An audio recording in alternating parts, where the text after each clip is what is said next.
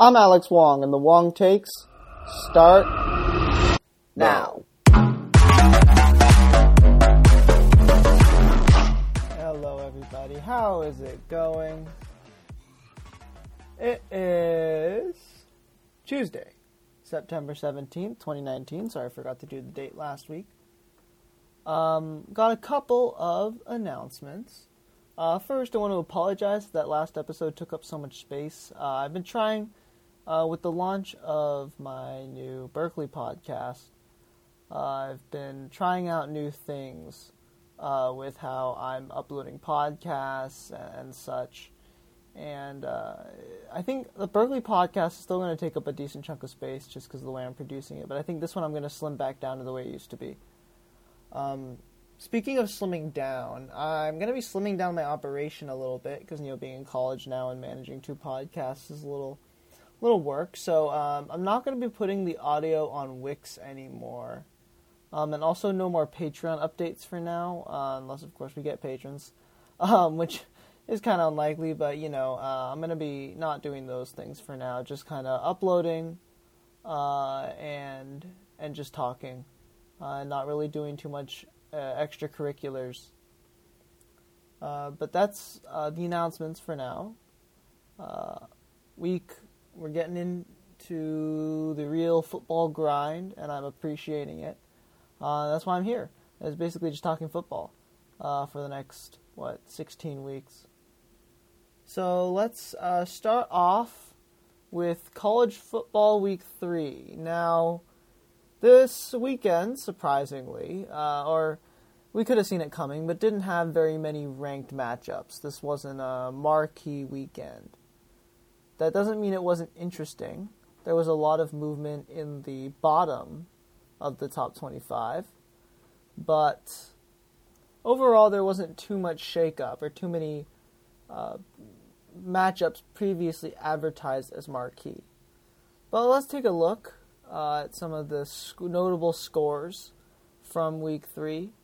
Uh, Penn State, number 13, Penn State squeaked out a win against Pittsburgh, 17 to 10. Temple beat number 21 Maryland, 20 to 17. Sorry, Van Pelt. Uh, number 17 UCF destroyed Stanford in a game that uh, wasn't very close, uh, 45 to 27. Uh, BYU beat USC 30 to 27 in overtime. Arizona State beat number 18 Michigan State 10 to 7. Uh, number 19 Iowa squeaked out a win against in-state rival Iowa State 18 to 17, and also in probably the game of the week, uh, number 9 Florida beat Kentucky 29-21 in a back and forth nail biter. So there was a, that there was action this week, but among the top teams, uh, there wasn't really much to be had. I mean, number three Georgia won by 55, number six Ohio State won by 41. Number two, Alabama won by 24. Number one, Clemson won by 35 against Syracuse, who typically puts up a good fight in these games. Uh, number five, Oklahoma, led by Jalen Hurts now, beat UCLA by 34. So, I mean, there wasn't too much action at the top, which made for kind of a not, not too drama filled weekend. But that doesn't mean there aren't some interesting things that happen. Uh, and the thing I'm going to focus on my Bears are ranked. Cal is now number 23 in the country. I probably just jinxed it. They're probably going to lose this weekend now. But screw it. I don't care. For the first time in a long time, we're ranked, baby. Uh, and I'm I'm really excited uh, that we get, now get to go to Oxford and play Ole Miss. Uh, it's going to be an interesting matchup.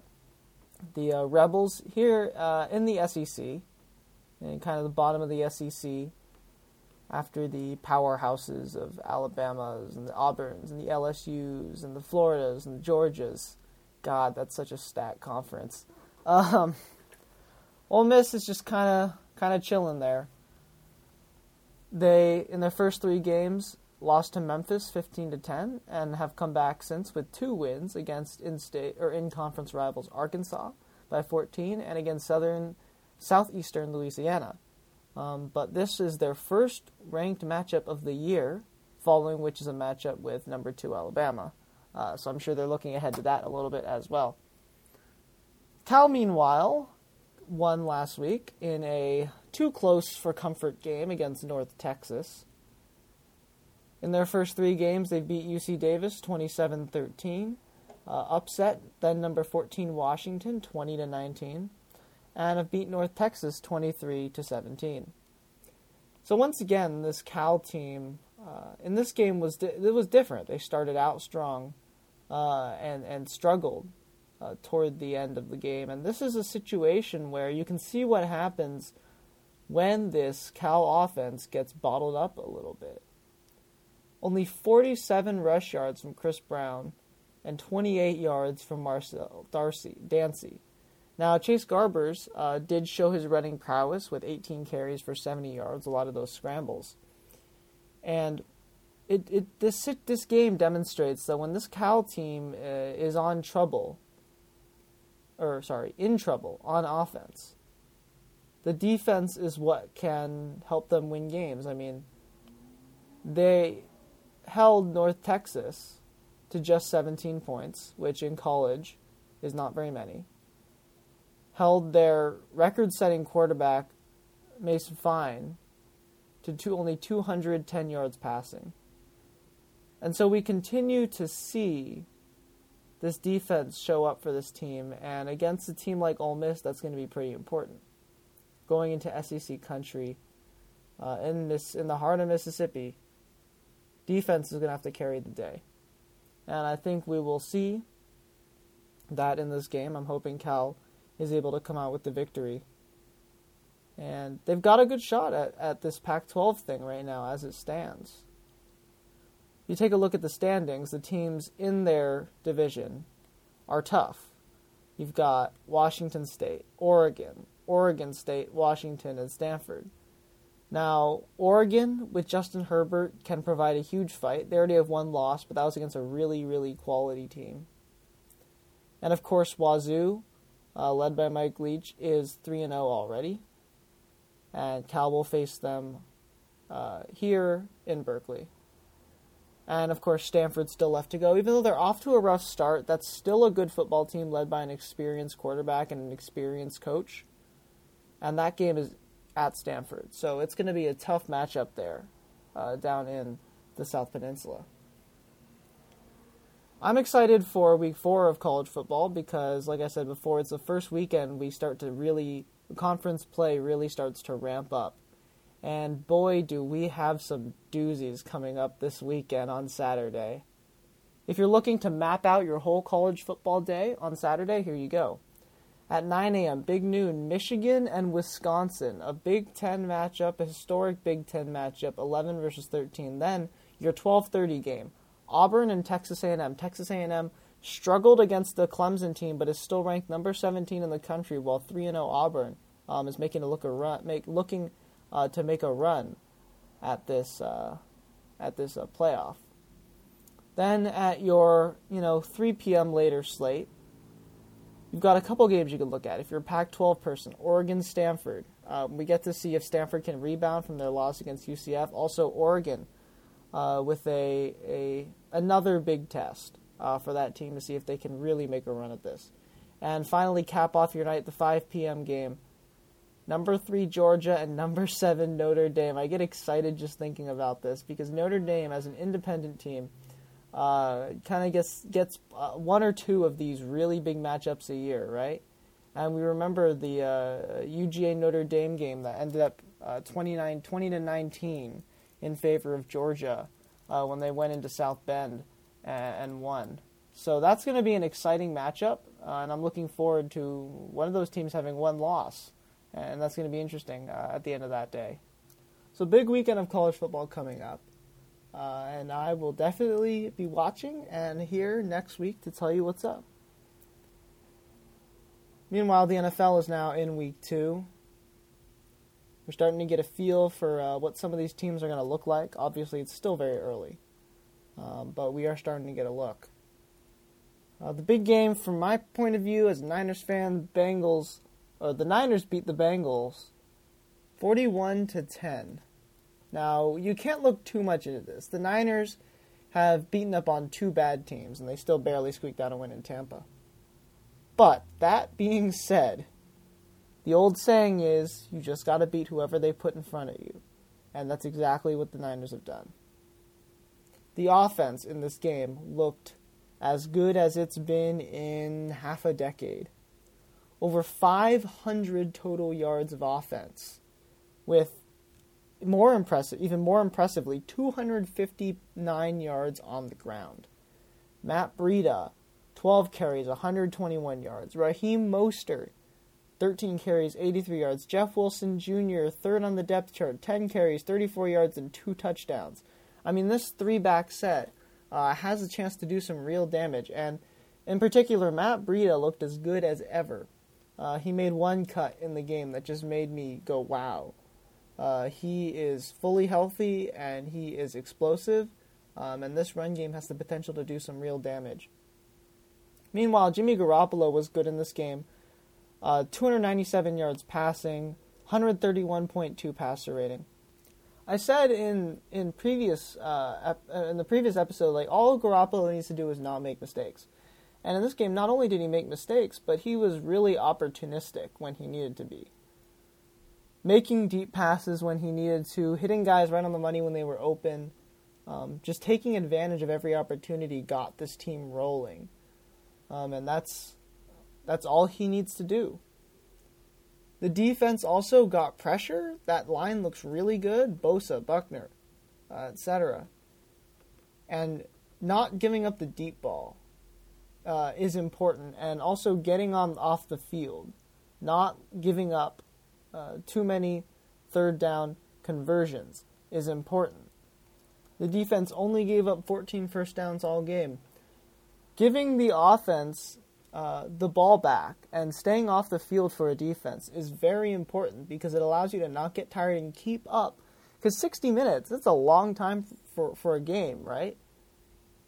Getting off the field keeps that intensity up all game. Uh, and that's what this defense was able to do against Cincinnati. Now, the Niners have their sort of first test of the year against Pittsburgh, although um, the Steelers are 0 2, and now with Big Ben out for the year. Um, that changes this matchup pretty significantly. But nevertheless, this is still, and Conner Hurd as well. Um, but until we really get more information about how it's gonna, how, how injuries are leading up to this, you still got an explosive wide receiver, or we'll, we'll know more, but you've got an explosive wide receiver in Juju Smith-Schuster. You still got a good defense. Uh, this is, and this is the first game at home for the Niners, so it's going to be a lot of excitement, a lot of intrigue, and this is kind of a, a litmus test for the Niners. Do they stack up uh, to these teams before they head into a tough schedule? You got the Browns uh, coming into Levi's after a bye week, and then the Rams at LA, the toughest matchup of the season to that point by far. So this is a an interesting test for the Niners. They're six and a half point favorites right now. Um, and if they can win or if they can even cover, uh, that will go a long way towards cementing that they are in this thing and here to contend. One of the afternoon games, the Chiefs beat the Raiders 28 to 10. And this game was notable uh, for a couple reasons. One, Pat Mahomes uh, put up a quarter performance for the ages 28 points in a single quarter and I believe something something ridiculous like 250 plus yards passing in a single quarter. And at one point, uh, he had thrown five straight passes, all for 50 plus yards. I mean, when Mahomes gets rolling, he is unstoppable because there's no one in the league that can match the combination of his agility and being able to move and get out of tough situations, escape the pocket before it gets bad um, just his overall awareness of the field combined with his arm, um, and his arm on the run in particular, makes him unstoppable because if you put pressure on him, he'll escape. And if you put pressure, there's going to be busts in coverage or guys who are have one-on-one matchups and they're talented receivers. He can throw them open. And if you don't send a lot of pressure, he's got time to sit in the pocket, survey the field, complete his reads, wait for guys to get open and his receivers are so good at moving around that it's it's it's really hard to actually stop them uh, when when they're rolling, when Mahomes is rolling. The key to beating the Chiefs is just hoping that either uh, your offense can light them up as well, or Mahomes is having a rough day. Um, and it'll be interesting to see once Mahomes does have that bad day how much the running game is able to pick up for him. Because with Mahomes going off, there wasn't much opportunity for the run game, but only 31 total yards rushing. And the supposed, I think, number one back, uh, Damien Williams, nine carries for eight yards. If that uh, if that run game can't get going, uh, this be this almost becomes a one-dimensional team, and you don't want that in the modern NFL or in any NFL. Um, and so that's what, and so if the Chiefs can get that going, they're a complete team. Also, this game is noteworthy, the second reason, because it's the last game on the dirt in Oakland. Uh, the Oakland Raiders share, at the moment, a stadium with the Oakland Athletics, which means that they have to switch it from baseball to football, but they don't pave over the dirt or put turf over the dirt, so you've got just this, like, dirt, uh, kind of like triangle in the middle of the field. Um, but this is since with the Raiders moving to Oakland, I mean to LA, or no, Las Vegas, excuse me, and um, the Oakland Athletics finishing up their season soon, and the Raiders aren't home again until the first week of November. Uh, that means it's probably the last game on the dirt in Oakland. It's kind of the end of an era, you know, of the baseball football hybrid stadiums. There's no more of those in the NFL um, because of money and because of the growth of the league. Uh, p- teams can affi- can afford to finance their own stadiums, um, and it's uh, it's a new era of big money in the NFL, and it's it's kind of a trend indicative of something we're going to be seeing for a long time. Now the Rams also beat the Saints in that afternoon, twenty-seven to nine. Uh, this is a rematch of the NFC Championship game, uh, where, of course, uh, the in- now infamous ending of the pass interference on uh, Robey-Coleman not being called and that game being over and the Rams going to the Super Bowl. And of course, it is only fitting that the Saints got hosed by the refs again. One week after half of their fans dressed up as refs to make fun of them, now you've got the re- the refs uh, calling dead the Saints' only potential touchdown, a scoop and score. And it's like refing 101 to not blow that play dead where it might look like a fumble, it might not look like a fumble, um, but potentially a score is happening because if you blow that play dead, the play's done. And if it gets overturned in replay, which it did, the ball has to be spotted at the fumble recovery location, right? Because you blew the whistle. If you let that play go, even if you call it back, it's just not a fumble. And no game activity that would have happened, there's no hypothetical game activity after that. Um, and if you let it run, of course, everything happens. So it's it's it's basic refereeing to not call that play dead unless you're very very sure, right? If you're very very sure, do it. It saves everyone time, maybe an injury or two. But if you're not sure, don't blow the play dead. Let it happen. Let the results flow that way. Um, you don't get situations like this where actual game activity and potentially a uh, momentum altering swing um, is is prevented, and the refs should have some repercussions for that. Now the Rams' defense played well in this game, holding the Saints to nine points, but uh, Drew Brees was out for most of the game, and Teddy Bridgewater, the kind of journeyman uh, quarterback formerly of the Vikings, had to come in. Now, the Rams in this game demonstrated that they have an offense that is on par with last year's. Uh, Cooper Kupp got a lot of touches in this game, most he's had in a while. Uh, Robert Woods had a lot of targets. Brandin Cooks had a nice touchdown around two defenders. Um, and of course, the Rams still have Todd Gurley, who hasn't really gotten much run so far in these first couple of games, uh, but stands to in the weeks to come. Look, this Rams offense is unstoppable because of how much attention you have to give to the run game and the subsequent receiver depth uh, that they have. I mean, Brandin Cooks was the number one for a while, right? And now he comes over to LA. So, being in the Niners division, uh, that makes it tough for the Niners to, uh, for my team to be able to escape there uh, with a division crowd. And if they have uh, a way to get in, it'll probably be through the wild card. But uh, this is an exciting season, NFL season.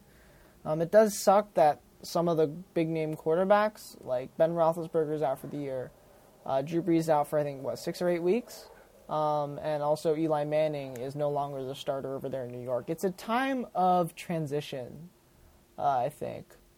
not necessarily between like you know pocket quarterbacks and running quarterbacks or whatever, because you got guys like you know Dwayne Haskins who's uh, still a pocket passer, but this is a new younger era of quarterback, uh, and I think it's marked by guys like Pat Mahomes, guys like Lamar Jackson, who are a little bit I, I know I just said not transition from passing to running, but a little more dynamic. I think they can still throw from the pocket. Don't get me wrong, um, but the flexibility of their game, I think, is a hallmark of what some of these new quarterbacks are ushering in.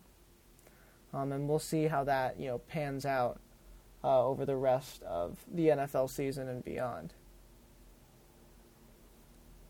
All right, quick take.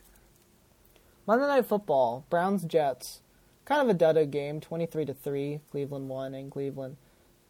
But I think this game illustrated for many uh, people that what why Odell Beckham is so coveted and is so good. I mean, a lot of the focus for as long as he's been in the league have been off the field antics. And now with him coming to Cleveland, of course, uh, it's a new era. What's he gonna? How's he gonna perform? How does he fit into their system?